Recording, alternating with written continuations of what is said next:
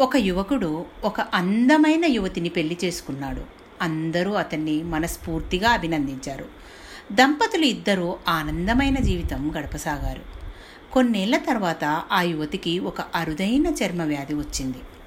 డాక్టర్లు ఎవరూ ఆమె వ్యాధిని నయం చేయలేకపోయారు. రోజు రోజుకు ఆమె అందం ఆ వ్యాధి వల్ల తరిగిపోతుండేది. అందంతో పాటు భర్త ప్రేమ కూడా తరిగిపోతుందేమోనని భయపడేది.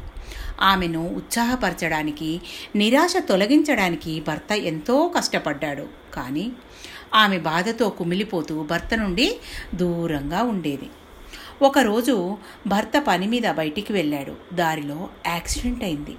అతన్ని రెండు కళ్ళు పోయాయి. పాపం. భార్య జరిగిన సంఘటనకు చాలా బాధపడింది. అయితే కొన్నాళ్ళకు సామాన్య జీవితం అలవాటు చేసుకున్నారు.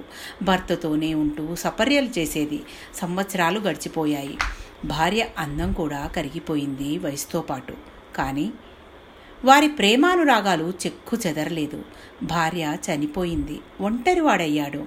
అంతిమ సంస్కారాలు పూర్తి చేసి దిగాలుగా కూర్చున్నాడు. అప్పుడు స్నేహితుడు అడిగాడు ఒంటరిగా చూపు లేకుండా జీవించగలవా? ఇంతకాలం నీ భార్య అన్ని సపర్యలు చేసేది. అప్పుడు భర్త అన్నాడు మిత్రమా నేను గుడ్డివాడిని కాదు. అదొక నటన మాత్రమే. కురూపి అయినా ఆమెను మరింత బాధ పెట్టడం ఇష్టం లేక గుడ్డివాడిగా ఇన్నేళ్ళు నటించాను. ఆమె చాలా మంచి భార్య. ఆమెను ఆనందంగా ఉంచాలనే గుడ్డివాడిగా ఉండిపోయాను అన్నాడు. అందం ఒక్కటే మనుషుల్ని కలపదు. ఒకరి మీద ఒకరికి అపారమైన ప్రేమాభిమానాలు ఉండాలి.